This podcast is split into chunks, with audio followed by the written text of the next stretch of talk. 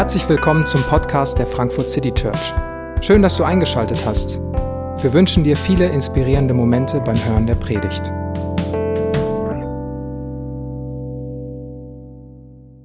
Ja, und jetzt geht's ums Thema Single sein. Ne? Also kurzer Cut. Ab wann ist man eigentlich Single? Hast du dir die Frage schon mal gestellt? Maria hat es gerade auch angedeutet, irgendwie wart ihr vielleicht auch alle mal Single. Die Frage, ob man verheiratet ist, ist leichter zu beantworten. Es sei denn, du kannst dir das Datum wirklich richtig schlecht merken, aber in der Regel gibt es dafür auf jeden Fall ein festes Datum. Beim Single-Sein macht es eigentlich nicht so wirklich Sinn zu sagen, wir sind doch alle als Single geboren, weil keiner würde eine Kindergartengruppe als ein Haufen voller Singles beschreiben. In der Soziologie spricht man von der Partnernorm, also von dem Phänomen, dass irgendwann es zur Norm wird, dass man einen Partner hat. Je nachdem, wie man sozialisiert ist, wo man aufwächst, ist das in den frühen 20ern, in den mittleren 20ern oder auch mal in den späteren 20ern. Da kommt einem Frankfurter Kontext zugute, da ist es eher die Anfang 30, wo man zur Ausnahme wird. Partnernorm bedeutet, dass eben die meisten Menschen einen Partner haben in einem gewissen Alter und dann wird man sozusagen zur Ausnahme. Und diese Ausnahme bedarf einer Erklärung. Warum bist du Single? Seit wann bist du Single? Ab wann ist man Single? Und das wird eben soziologisch so definiert, dass man Single ab dann ist, ab wann man eben zu dieser Ausnahme wird. Und man könnte sagen, wenn wir über das Thema die Wunde des Single-Seins spricht, könnte man vielleicht sagen, ja, es ist ganz schlicht die Abwesenheit eines Partners oder einer Partnerin. Und vielleicht ist das auch dein Gefühl, das ist vielleicht schon die Wunde an sich, es ist die Abwesenheit eines Partners. Und das stimmt auch von einer Studie her, dass 85% der Singles angeben, dass sie einen sehr ausgeprägten Partnerwunsch haben. Sprich, der Großteil der Singles lebt mit dem Wunsch, einen Partner haben zu wollen, eine Partnerin haben zu wollen, lebt mit einer ungestillten Sehnsucht in unterschiedlicher Ausprägung. Doch das Schmerzvolle am Single-Sein ist nicht die schlichte Abwesenheit eines Partners. Und ich möchte auch, vielleicht bist du auch hier und sagst, hey, ich bin eigentlich sehr zufrieden als Single. Ich möchte mich gar nicht jetzt so als Wunde verstehen. Ich meine nicht an sich das Single-Sein als Wunde, sondern was Leute damit verbinden und wie man es vielleicht erlebt. Ich habe letzte Woche bei Social Media ein bisschen gefragt, so, was ist denn das, was weh tut am Single-Sein, was man eventuell als Wunde erfährt. Und ich habe euch einfach mal die Antworten oder ein paar der Antworten auf die PowerPoint gebracht. Und ich möchte sie euch einfach mal so ein bisschen vor Augen halten, was eventuell als schmerzvoll empfunden werden kann. Es ist die Wunde eines unerfüllten Kinderwunsches. Das Thema Einsamkeit, weil man die Ausnahme bildet. Dass man Entscheidungen alleine treffen muss. Dass man Vorurteilen gegenüber Singles begegnet, dass man zu anspruchsvoll, zu kompliziert, etwas zu viel oder zu wenig ist. Dass man allein auf Familienfeiern gehen muss oder auf Hochzeiten. Dass, wenn man krank ist, allein daheim ist und noch nicht mal jemanden zur Apotheke schicken kann. Dass man eine unerfüllte Sehnsucht nach begehrt werden wollen oder eine einsame Sexualität erlebt. Eine Zukunftsplanung als anstrengend empfindet, sich nach Zärtlichkeit sehnst, Ängste hat, dass man von seinen Freunden übergangen wird, dass etwas nicht als gleichwertig angesehen wird, ein hoher Planungsaufwand, das kam sehr häufig, das viele Alleinsein und so weiter. Bis hin zu praktischen Sachen, dass das Hotelzimmer alleine teurer ist, dass es schwieriger ist, eine Wohnung in Frankfurt allein zu bezahlen und die Einsamkeit in der Weihnachtszeit. Das ist jetzt mal so eine grobe Zusammenfassung von den Dingen, die da kamen. Und vielleicht ist dir das eine oder andere zugänglicher, vielleicht erlebst du das ein oder andere. Da sind Schmerzen, da sind Sehnsüchte, da sind Ängste, vielleicht auch Wut. Weil was viele Singles hören ist, ja, Gott wird dir schon den Richtigen zur richtigen Zeit schenken. Und bewiesen oder untermalt wird es dann häufig mit der eigenen Geschichte, weil man das sozusagen selbst erlebt hat, dass es doch bei einem selbst geklappt hat. Das steht aber so nicht in der Bibel. Die Story, dass Gott für jeden und für jede den Traumpartner bereithält, ist schlichtweg nicht wahr. Und ich sage das nicht, weil ich eine verbitterte Spielverderberin bin. In Matthäus 19 sagt Jesus, als er mit den Jüngern über das Thema Ehe und Ehescheidung spricht, Folgendes. Es ist etwas, was nicht alle begreifen können, sondern nur die, denen es von Gott gegeben ist. Manche sind nämlich von Geburt an zur Ehe unfähig. Manche werden durch den Eingriff von Menschen dazu unfähig gemacht und manche verzichten von sich aus auf die Ehe, um ganz für das Himmelreich da zu sein. Wer es begreifen kann, der möge es begreifen. Also Jesus sagt hier etwas, was in seiner Zeit relativ revolutionär ist. In seiner Zeit ist der Single-Status an sich als Beziehungsstatus kein Phänomen.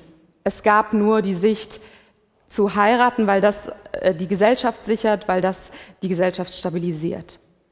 Und hier kommt eine Perspektive mit rein, dass Jesus sagt, Ehe ist nicht für jeden und jede. Es wird nicht jeder heiraten und manche aus freiwilligen und manche aus unfreiwilligen Gründen.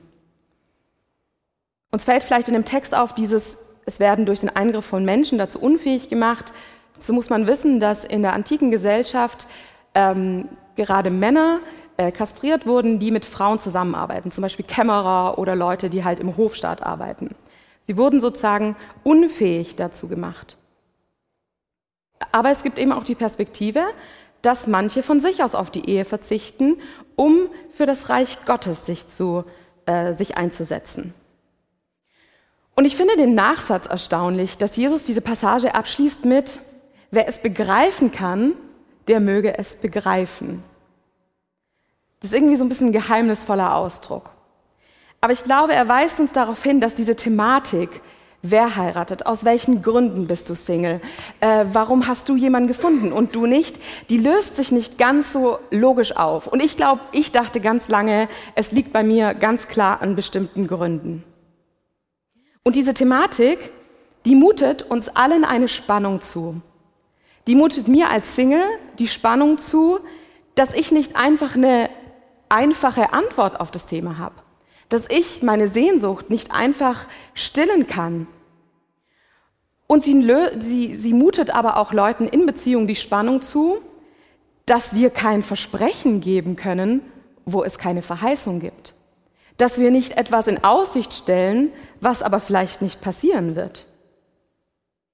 Und was Jesus hier relativ entspannt, wie ich es empfinde, aneinanderreiht und sagt, es gibt die Ehe, es gibt aber auch Leute, die heiraten nicht und das aus unterschiedlichen Gründen, wird auch von Paulus in 1. Korinther 7 aufgegriffen.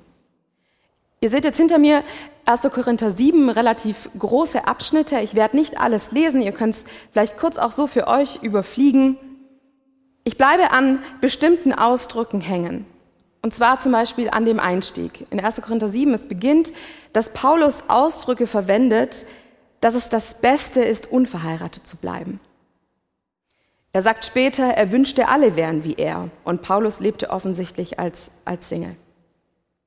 Er beginnt, ich meine, dass es wegen der bedrängten Lage, in der wir uns befinden, das Beste ist, unverheiratet zu bleiben.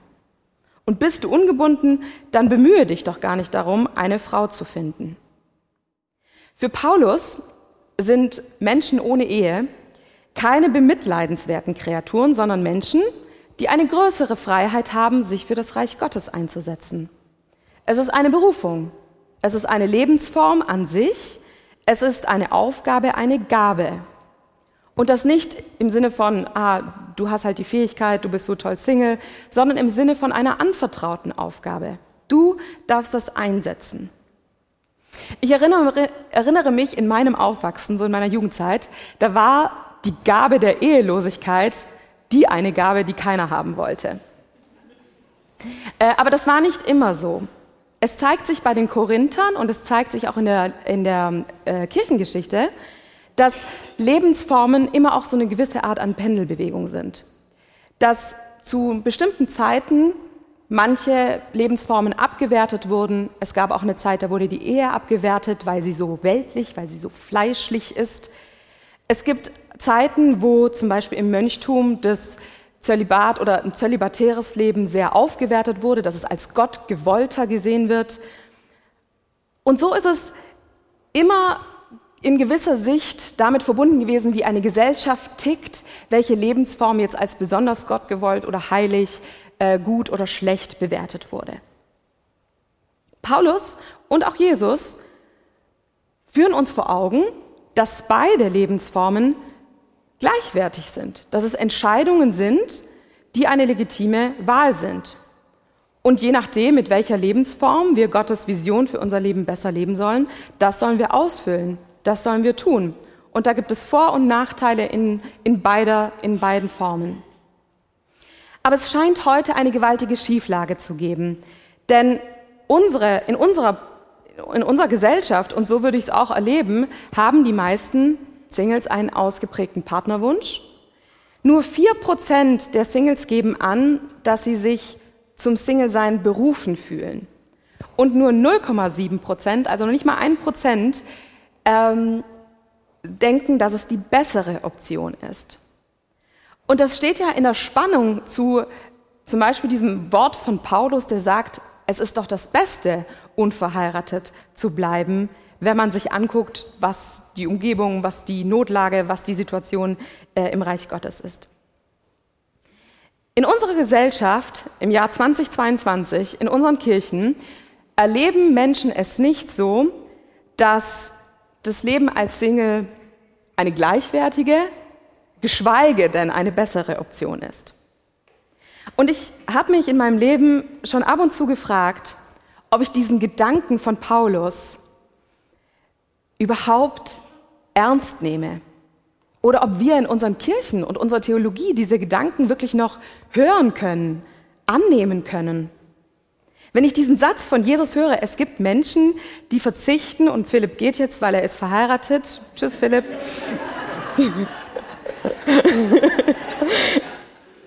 Es gibt Menschen, die verzichten von sich aus auf Ehe, um mehr fürs Reich Gottes zu machen, dann ist das meinem Aufwachsen wirklich fremd oder nur für ganz, ganz besonders spezielle Menschen. Lass ich diesen Gedanken zu, dass mein Single-Sein für mich der bessere Stand sein könnte. Oder für diese Situation, für diese Berufung für mich der bessere Status. Für eine bestimmte Aufgabe. Spiegeln unsere Aussagen, das, was wir sagen, wie wir uns verhalten, wie wir predigen, dass beide Entwürfe wertvoll sind. Und ganz abgesehen, ob du verheiratet bist oder Single bist, in einer Partnerschaft bist oder nicht, hast du dazu eine ausgewogene Meinung. Ich gebe es offen zu, dass ich mit meiner eigenen ausgewogenen Meinung damit ringe. Ich gehöre zu den 85% der Singles, die einen Partnerwunsch haben. Ich fühle mich nicht besonders berufen, Single zu sein, und ich halte es auch nicht für die bessere Option. Ich komme aus einer Geschichte und einer Erzählung, die mir immer vor Augen gehalten hat, es ist besser zu heiraten. Das ist eine Lebensaufgabe. Und wenn du sie nicht erfüllst, wird dir auf jeden Fall was fehlen. Mich hat es in der Vergangenheit auch öfter mal verletzt, wenn mir unterstellt wurde, irgendwas stimmt nicht mit Leuten, die nicht heiraten. Oder dass ich irgendwas falsch mache und daher keinen Partner habe. Und als ich vor ein paar Jahren in meiner Heimatkirche zu Besuch war, redete ich nach dem Gottesdienst mit einer älteren Frau und sie kommentierte mich mit den Worten, du wirkst immer so glücklich. Und ich habe dann gesagt, ja doch, bin ich auch, mal mehr, mal weniger, mal mehr, mal weniger, wer kennt's nicht. Und woraufhin sie sagte, aber wärst du nicht glücklicher mit einem Mann? Und um ehrlich zu sein, ich glaube, ich habe relativ diplomatisch reagiert und dachte so, okay, wirre Frau, was willst du mir sagen? Aber um ehrlich zu sein, weiß sie das nicht und ich weiß es auch nicht. Wäre ich glücklicher, vielleicht wäre ich auch unglücklicher, who knows. Aber ich weiß eine Sache, und zwar, dass ich noch nie zu einer verheirateten Person gesagt habe, dafür, dass du verheiratet bist, wirkst du ganz schön glücklich. Dafür, dass du Kinder hast, wirkst du erstaunlich glücklich. Das sagt keiner. Das sagt einfach keiner. Und das ist ja auch völlig abwegig, aber das genau dieses Abwegige zeigt uns, wie fest in unseren Köpfen verankert ist, dass Partner und Lebensglück auf jeden Fall ganz eng zusammengehen und Single sein und glücklich sein irgendwie irritiert. Und wenn man dann doch irgendwie zufrieden ist als Single, und das ist ja gar nicht so immer leicht, kriegt man so gar Komplimente so. Oh, richtig stark, dass du das kannst, ich könnte das nicht. Und ich denke so, ich krieg's jetzt auch nicht immer so hin, ich weiß gar nicht, was die Aussage ist. Und ich meine, dass Menschen, die glücklich verheiratet sind, manchmal so auf mein Leben blicken und sich mein Leben mit dem Verlust ihres Partners vorstellen. Und das wäre ja richtig traurig. Also das ist ja richtig traurig, wenn ich jetzt den Philipp nicht mehr an meiner Seite hätte, wie ich mit Lisa diese Woche gesprochen hat. Und ich dann so, ich vermisse ja nicht den Philipp. Ich vermisse ja nicht deinen Mann an meiner Seite. Und das ist manchmal, glaube ich, schwierig, so sich in den anderen hinein zu versetzen. Und andersherum stellen sich vielleicht Singles, die zufrieden sind, ihr Leben mit Partner auch so vor, dass es dann einfach ihr Leben in der Form ist, plus den perfekten Partner. Als würde man sein eigenes Leben noch einfach um einen weiteren Faktor bereichern. Und ich glaube, diese Situation, die drückt aus, zum einen, dass wir eben dieser Geschichte, dass Partner und Lebensglück die größte Möglichkeit ist, tatsächlich glücklich zu werden, weil in einer Partnerschaft zumindest die potenzielle Möglichkeit gegeben ist, dass all unsere Bedürfnisse gestillt werden könnten. Auf sexueller, emotionaler, intellektueller Ebene, dass wir da jemanden haben, der uns wirklich kennt, wirklich sieht und wir dann irgendwie dieses perfekte Glück erreichen. Aber es zeigt auch, dass wir uns eigentlich nicht in das Leben von anderen hineinversetzen können. Nicht, ich kann mich nicht dahin hineinversetzen, wie es ist, Anfang 20 zu heiraten. Das ist nicht meine Lebenswirklichkeit. Aber dafür kann sich auch jemand, der Anfang 20 geheiratet hat, mir nicht sagen, wie er mit 18 auch Single war. Das trägt nicht, das ist nicht ermutigend, das ist nicht hilfreich.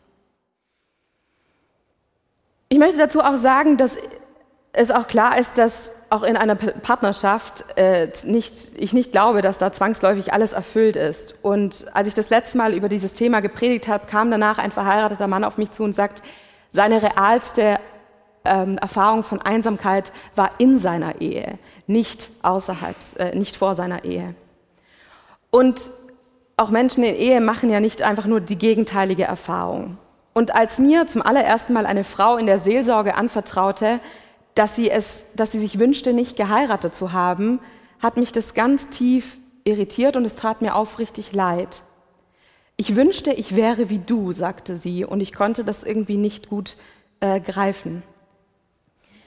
Und wenn wir uns diese Worte aus dem Neuen Testament vor Augen halten, dann halten sie ganz schön viel Freiheit für uns bereit. Sie sind eine gute Nachricht, denn Paulus ermutigt und mahnt uns in diesem Text an, dass es nicht unser Beziehungsstatus ist, der unser Leben bestimmt. Dass wir als Christen eine andere Perspektive haben, als dass ich mein Glück in irgendetwas anderem finden könnte als in Christus selbst. Er endet dieses Kapitel 7 mit den Worten, vielmehr will ich euch helfen, das zu tun, was gut und richtig ist, und dem Herrn unbeirrt und mit ungeteilter Hingabe zu dienen. Paulus will uns mit diesen Worten nicht einengen, sondern unseren Blick auf etwas heben. Darauf heben, dass unsere Beziehungsform nicht das ultimative Ziel an sich ist, sondern dem Ziel Gottes unterstellt ist, einer Perspektive unterstellt ist, die deutlich macht, wer Gott in diesem Leben ist, wer Gott in unserer Kirche sein soll. Und ich finde es manchmal irritierend, wie sehr wir das aus dem Blick verloren haben und wie schnell in einem Gespräch der Beziehungsstatus eine ganz wichtige Rolle spielt. Dabei macht er eben nicht den Kern unserer Identität aus. Deine Identität ist in Gott begründet, als Kind Gottes.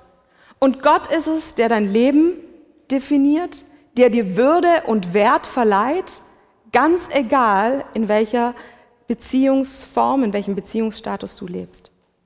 Und Jesus Christus, und ich finde, das vergessen wir manchmal, Jesus Christus selbst war nicht verheiratet. Und es gibt keine einzige glaubwürdige Quelle, die uns was anderes sagt. Jesus markiert diese neue Wirklichkeit, um was es eigentlich geht, durch sein eigenes Leben und stellt damit bestehende Verhältnisse auf den Kopf. Und gerade in der evangelischen oder auch freikirchlichen Theologie vermisse ich diese Deutlichkeit mit der Perspektive darauf, dass mein Leben ohne Partner von Gott nicht als so problematisch empfunden wird, wie es mir manchmal weisgemacht wird. Ich durfte im Sommer eine Woche in Rom sein und unter katholischen Ordensleuten leben. Menschen, die ihr Leben ganz bewusst Gott geweiht hatten und daher auf die Ehe verzichteten. Und mich hat diese Woche wirklich ganz neu berührt und auch ganz neu ermutigt. Sie hat mir ein ganz attraktives Beispiel vor Augen geführt, mit welcher Zeit und welcher Hingabe Menschen, Männer und Frauen, Jesus ihr Leben geweiht haben. Und es waren keine armen, bemitleidenswerten Kreaturen, absolut nicht.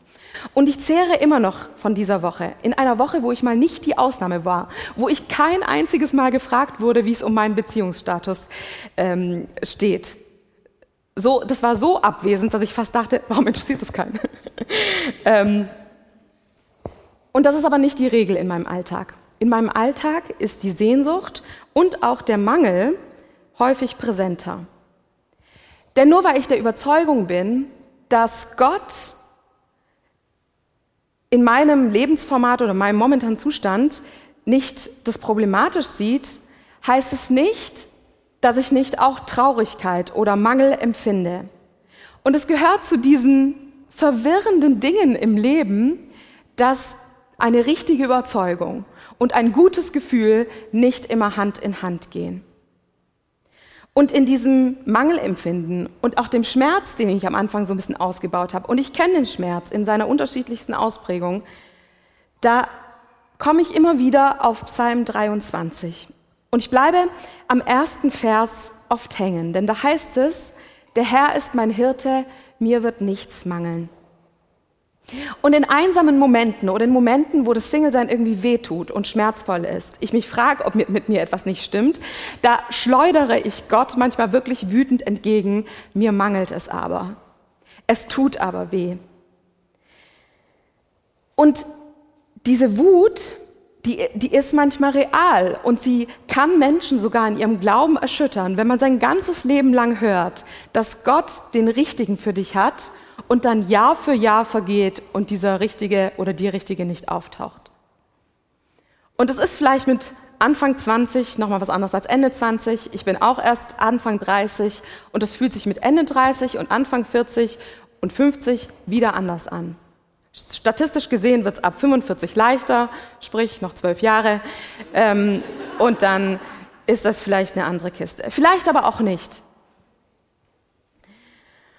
Und in den vielen Geschichten, die Menschen mir erzählen, auch von dem, wie sie sich selber fühlen mit ihrer Wut, mit dem Gefühl, übersehen oder übergangen zu werden, ungeliebt zu sein, da wünschte ich mich selbst oft stärker und abgeklärter.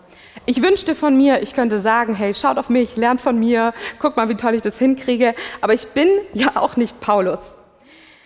Ich möchte gerne heiraten und spüre Sehnsucht und Mangel in meinem Leben, wenn auch nicht zu allen Zeiten gleich.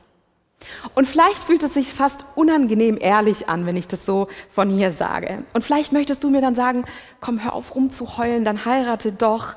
Oder jetzt versöhn dich mit deiner Situation und sei fröhlich, hör doch auf und darüber zu reden.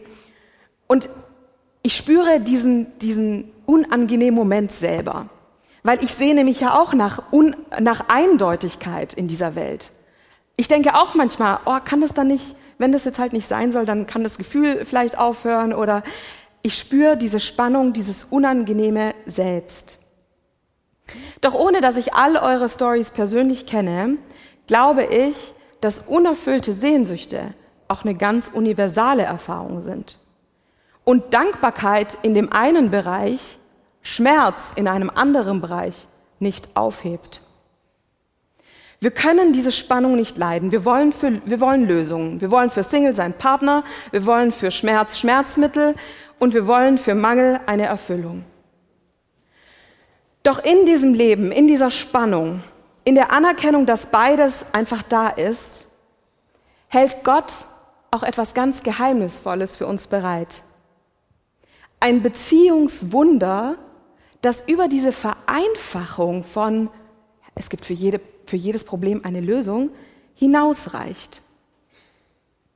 Und Gottes Wahrheit ist, dass selbst ein Leben mit Mangel, mit Sehnsucht, kein mangelhaftes Leben ist und sein muss.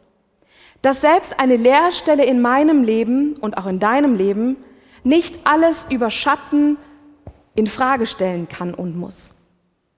Sogar im Gegenteil. Diese Leerstelle ist auch eine Freiheit. Sie ist auch ein Geschenk.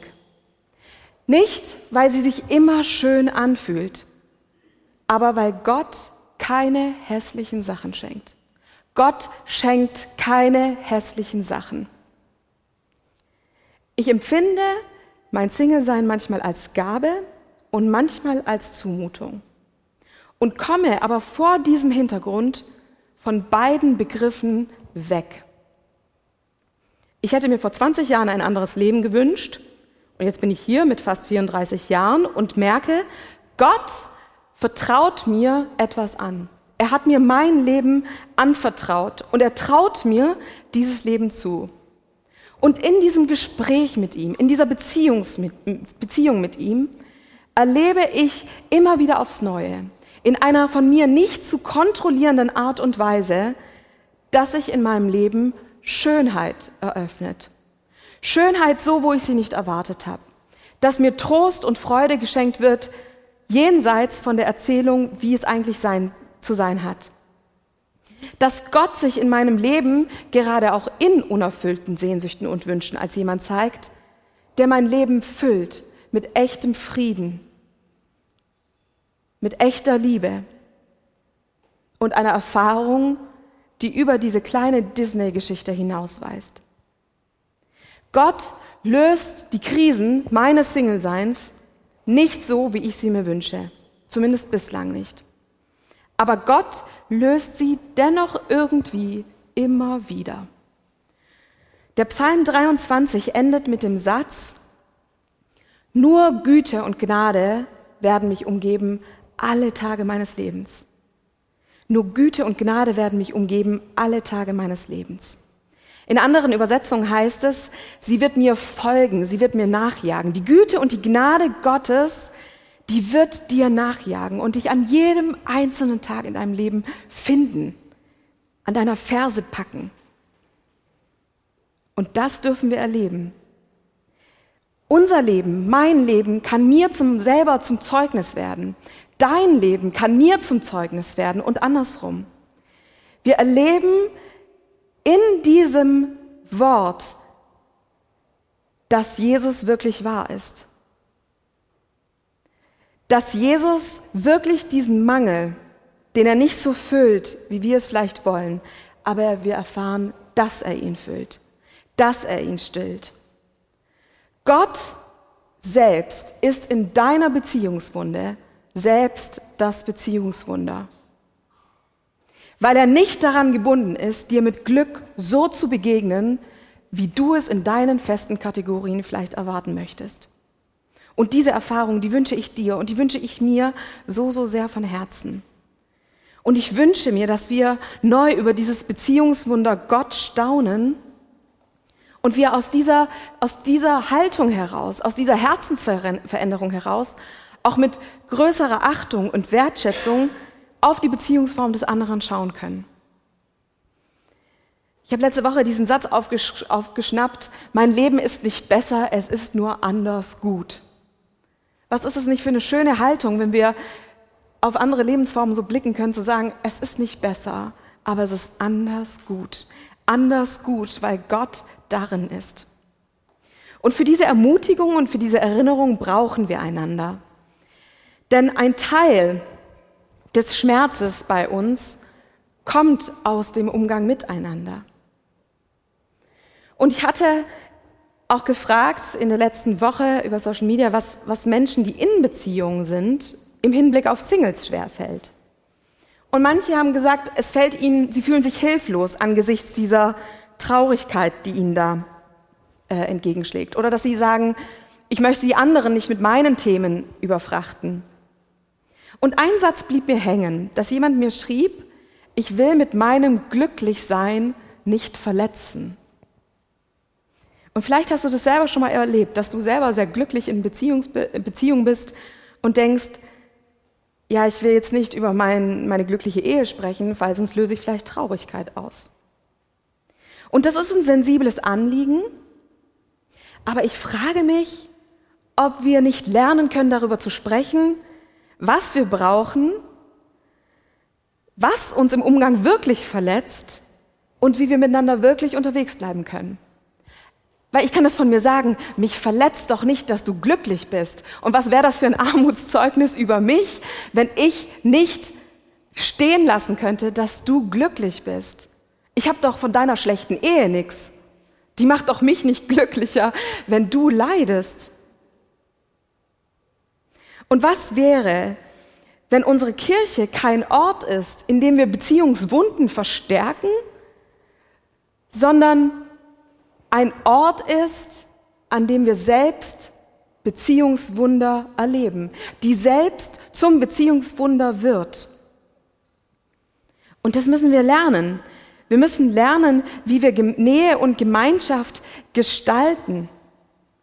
Und ich träume von einer Kirche, die sich nicht in diese engen Vorstellungen unserer Gesellschaft pressen lässt, dass es einfach diese Lösung braucht auf das Problem, sondern die vor dieser Identität in Jesus neu überlegt, was brauchen wir einander? Wie sind wir als Familie Gottes verbunden? Wie leben wir diese Kindschaft und Berufung Gottes miteinander? Statistisch ist es so, dass die meisten früher oder später in einer Partnerschaft sein werden.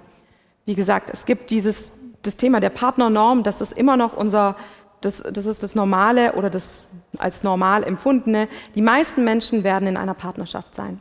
Doch es wird immer der Fall bleiben, dass es möglicherweise auch nicht so kommt, dass Leute auch Singles bleiben.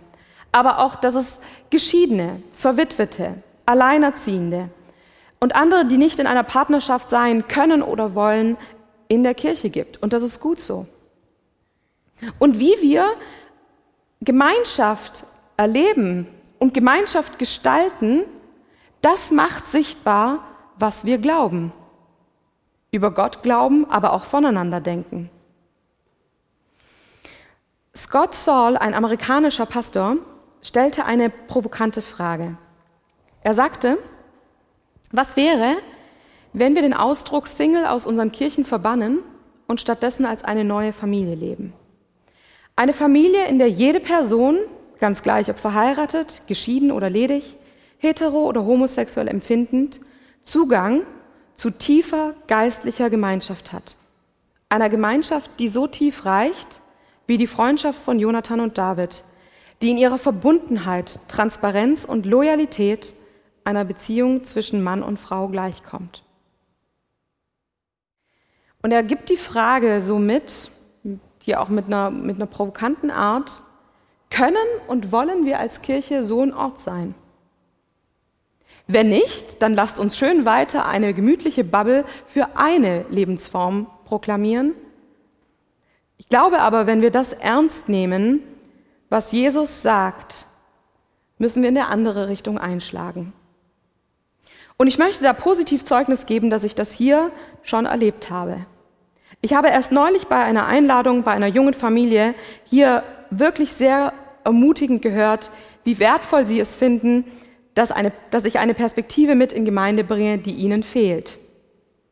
Ich erlebe in dieser Kirche, dass ich Teil von Familien sein darf, dass ich in meiner kleinen Gruppe nicht der Single, sondern die Franzi sein darf, dass ich mich beim Spazierengehen mit Paaren nicht wie ein seltsames fünftes Rad am Wagen fühlen muss und dass hier nicht jeder nur darauf ist, wann sie endlich heiratet. Und dieser Umgang, das hat mit Sprache zu tun, wie wir übereinander, wie wir miteinander sprechen. Das hat mit Gesten und Berührung zu tun. Aber es hat auch mit unserer Haltung und Liebe zu tun, dem anderen offen und ohne Unterstellung zu begegnen. Mit einer Haltung, die das Beste des anderen sucht und gleichzeitig auch darum bitten kann, was man selber braucht.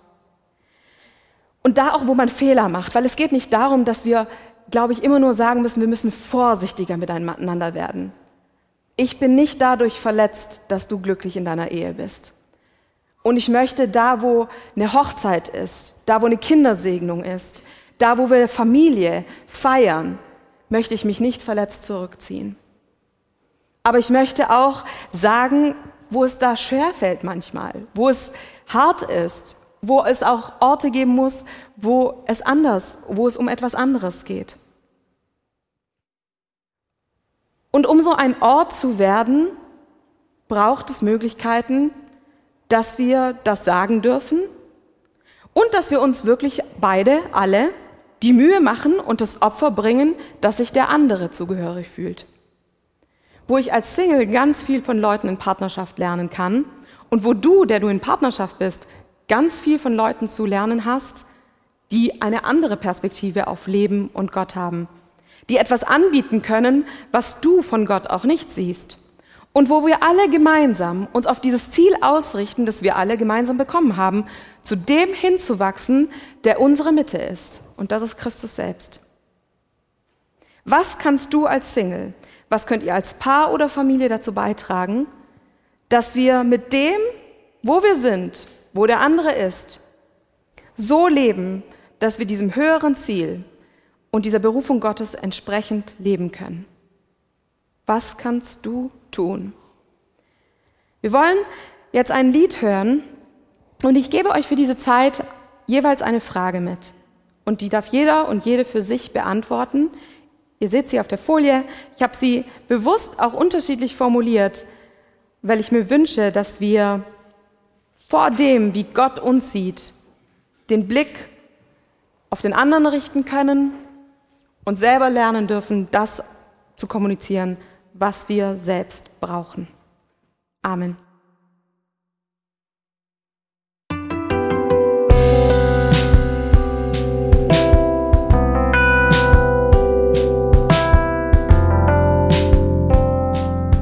Wir hoffen, die Predigt hat dich inspiriert. Wenn du uns kennenlernen möchtest, dann schau einfach mal auf unserer Homepage www.frankfurtcitychurch.de oder besuch uns in unseren Gottesdiensten. Bis dann!